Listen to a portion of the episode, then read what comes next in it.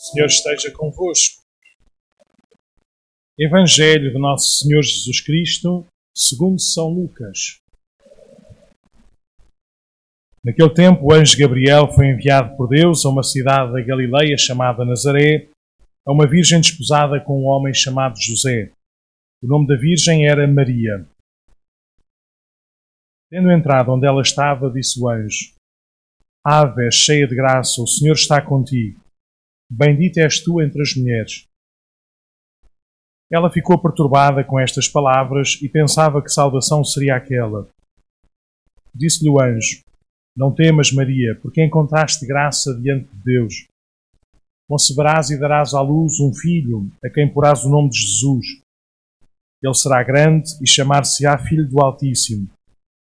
O Senhor Deus lhe dará o trono de seu pai David. Reinará eternamente sobre a casa de Jacó e o seu reinado não terá fim. Maria disse ao anjo: Como será isto se eu não conheço o homem? O anjo respondeu-lhe: O Espírito Santo virá sobre ti, e a força do Altíssimo te cobrirá com a sua sombra. Por isso, o santo que vai nascer será chamado Filho de Deus.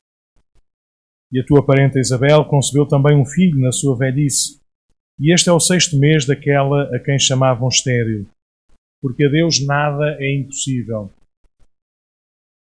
Maria disse então: Eis a escrava do Senhor, faça-se em mim segundo a tua palavra. Palavra da salvação.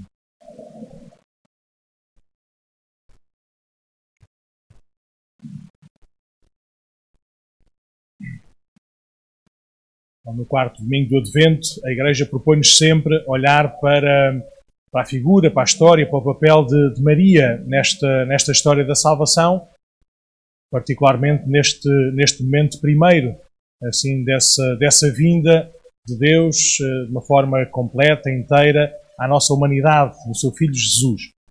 Por isso, sempre que olhamos para, para Maria, devemos conhecer uh, cada vez mais claramente aquilo que é o papel, a missão da Igreja, que somos todos nós. E por isso tê-la também como como particular eh, modelo, exemplo e também intercessora junto de Deus para que aquilo que aconteceu nela de uma forma inteira, de uma forma completa, vá acontecendo também em nós, de uma forma, forma espiritual, como, como participação. E o que, é que, o que é que aconteceu nela? Se quisermos, podemos eh, hoje ler este Evangelho, como fizemos já duas ou três vezes neste mês de dezembro, nas missas, a partir ou à luz das primeiras leituras.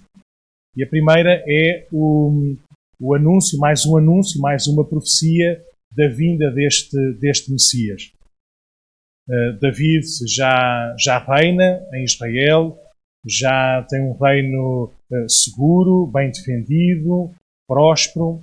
Ele próprio, como rei de Israel, já vive num, num palácio, mais ou menos condigno à sua circunstância, à sua situação e a Arca da Aliança, que ele mesmo foi, foi buscar, foi, foi reconquistar aos filisteus nas colinas de Judá, continua numa tenda, no meio de, de Jerusalém, é certo, bem guardada, bem defendida, bem rezada, mas em condições, se quisermos, habitacionais eh, não muito dignas de Deus, segundo a sua, a sua perspectiva.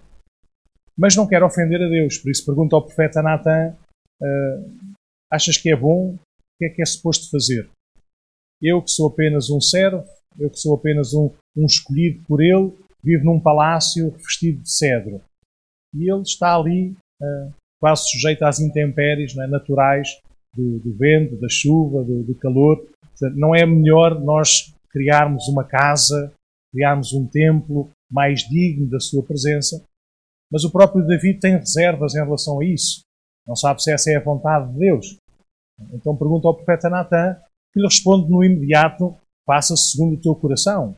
Se o teu coração tiver uma intenção reta, com certeza Nosso Senhor há de, há de respeitar essa intenção e não há de levar a mal. Né? Se tu fizeres um paláciozinho só com três divisões e ele queria com quatro, ou com cinco ele só queria com três, se, se for de coração reto, Nosso Senhor há de, há de consagrar essa tua escolha.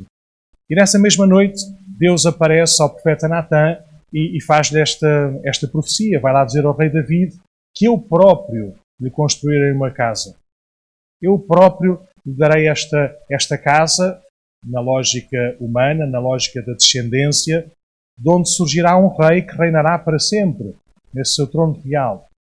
E nós sabemos que essa profecia, é certo que depois ele faz ali uma profecia mais, mais imediata, ou mais que se concretizou logo no sucessor de David, no filho de David, Salomão. Ele sim construiu um belo templo em Jerusalém para, para colocar a, arca, a arca da aliança, isso aparece também.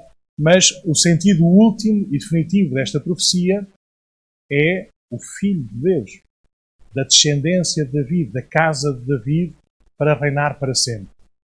E essa profecia realizou-se na pessoa de Maria, também pelo seu marido, José, ele sim, dessa linhagem direta de sangue do rei David, mas como, como família, como casal, então uh, cumpriu-se realmente essa profecia, como o próprio anjo do Senhor anunciou a Maria em Nazaré.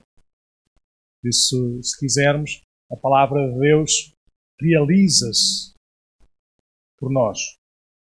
Não pelos nossos méritos, não porque nós já sabemos tudo e sabemos domesticá-la, sabemos enquadrá-la, sabemos levá-la à sua perfeição, mas de uma forma agradecida e de uma forma crente, aderimos de coração a essa, a essa palavra.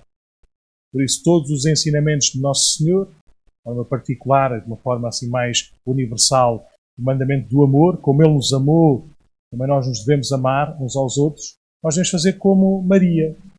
Guardava todos estes ensinamentos no seu coração, meditando-os dia e noite aqueles que ela não percebia logo à partida ou não via logo o cumprimento logo no, no imediato, mas todos os outros, é? ela sempre os realizou, sempre os cumpriu.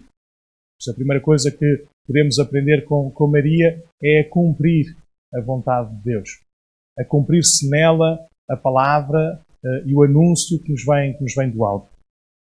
Depois, a segunda, a segunda ideia, a segunda palavra é de São Paulo, São Paulo aos Romanos que na sua saudação a, é, é esta comunidade em Roma fala de como os mistérios de Deus, escondidos desde toda a eternidade, foram sendo revelados pouco a pouco pelos profetas na nossa história, agora chegou à sua, à sua plenitude, à sua perfeição. Revelou-se inteiramente em Jesus e revelou-se à totalidade da humanidade não já a um, a um povo eleito, a um povo escolhido, bem preparado, conduzido, educado, se quisermos, com os seus altos e os seus baixos, com as suas obediências e desobediências, como um pai que não abandona os seus filhos, ou como uma mãe que não abandona os seus filhos, mas agora em Jesus essa mensagem, essa presença de Deus revelou-se de uma forma universal, dizemos de uma forma católica. E como é que essa, como é, como é que se deu a conhecer? Dessa forma universal, se calhar não com tantos chanãs, não é? com tantos fogos de artifício. Não sei se lembra, ontem, não sei se vieram aqui ao centro de Cascais, ontem estávamos a preparar para celebrar a missa da tarde e de repente começa tudo a rebentar e toda a gente assustada aqui com o eco que estava na igreja, o que é que tinha acontecido. E fomos lá fora, estava a haver fogo de artifício. E toda a gente a queixar-se que demorou uma hora a chegar à igreja e alguns outros a dizer que não puderam vir à missa porque estava um trânsito caótico ou que estacionaram a sete quarteirões da, da igreja e tiveram que vir a pé, só até que estava bom tempo. Então hoje, eh, aqui o, o senhor Joaquim, aqui do, do barbeiro, né, que me rapou a cabeça, a contar o que é que aconteceu. Não sei se sabem o que é que aconteceu. É só que eu não confirmei a informação. Né? Veio do barbeiro. Um, e o que é que ele disse? Que era um anúncio, o um anúncio da Coca-Cola, talvez, não fazemos a mínima ideia, estava a fazer assim um, uma, um anúncio, uma festa, para festejar o aniversário daqueles que fazem anos perto da altura do Natal. E que por causa disso nem sempre celebraram o seu aniversário assim de uma forma tão, tão exclusiva ou tão. Porque o menino Jesus, coitadinho, absorve tudo, não é? Então quiseram fazer uma festa da romba. E por isso paralisaram a vila de Cascais, não é? Cheio de presentes e cheio de comboios e de, e de cortejos e não sei o quê, não sei o que mais, até com fogo de artifício ao final dessa, dessa festa. Nosso Senhor podia vir assim. Nosso Senhor podia ter vindo também dessa forma estrondosa, a dar nas vistas, é? para toda a gente perceber que a sua presença era, era de uma luz diferente, era uma marca diferente. E como é, que ele, como é que ele escolheu vir até a nós? Em primeiro lugar, na Anunciação, em Nazaré. de Nazaré pode vir alguma coisa boa, dizia o, o Natanael quando o Filipe lhe foi, foi dizer que tinha encontrado o Messias, que era Jesus Nazareno. É? Ou se quisermos também, da mais pequena das cidades de Judá, Belém, onde ele nasceu. Mas aonde? No presépio, porque não havia lugar para ele lá na estalagem, ou na hospedaria. E aqueles que o reconheceram foram os pastores, que eram assim, se calhar, os mais indignos da, do povo, da comunidade. Nosso Senhor, Todo-Poderoso, escondido desde toda a eternidade, revelou-se para todos desta forma tão discreta e tão simples. Os amigos, os irmãos, é a mesma coisa hoje. Nosso caminho de, de santidade interior, de nos deixarmos converter por dentro e que essa conversão seja transparecida da forma livre como vivemos, o nosso tempo, as nossas relações. É assim que Deus Todo-Poderoso quer continuar a revelar-se a todos. Não só dar-se a conhecer para dizer quem é, é um Senhor de uma vida nova, mas a dar-se a conhecer vindo até nós, não nos deixando, não nos deixando na mesma. E começou esta história toda a acontecer, né? este princípio da plenitude no seio virginal de Maria, no seu sim. Então continuamos a olhar para, olhar para ela e vivamos esta missa um bocadinho como, como naquela casa de Nazaré da Galileia. Com certeza que se tivesse sido aqui, o Natanel não diria que Cascais pode vir alguma coisa boa. Toda a gente sabe que sim, não é? Mas, bom, mas nesta vila tão, tão pequenina, nesta igreja tão pequenina, a gente possa, de facto, receber a presença do, a presença do Senhor na Eucaristia, dizendo que sim, não porque nós já sabemos tudo, não já porque conhecemos que somos capazes de tudo, mas porque acreditamos nele. Acreditamos na força do seu Espírito. Acreditamos que a sua palavra se há de cumprir a seu tempo. Em nós, em primeiro lugar em nós, para o nosso bem e com certeza à maneira de Maria, para bem e para a salvação de todos.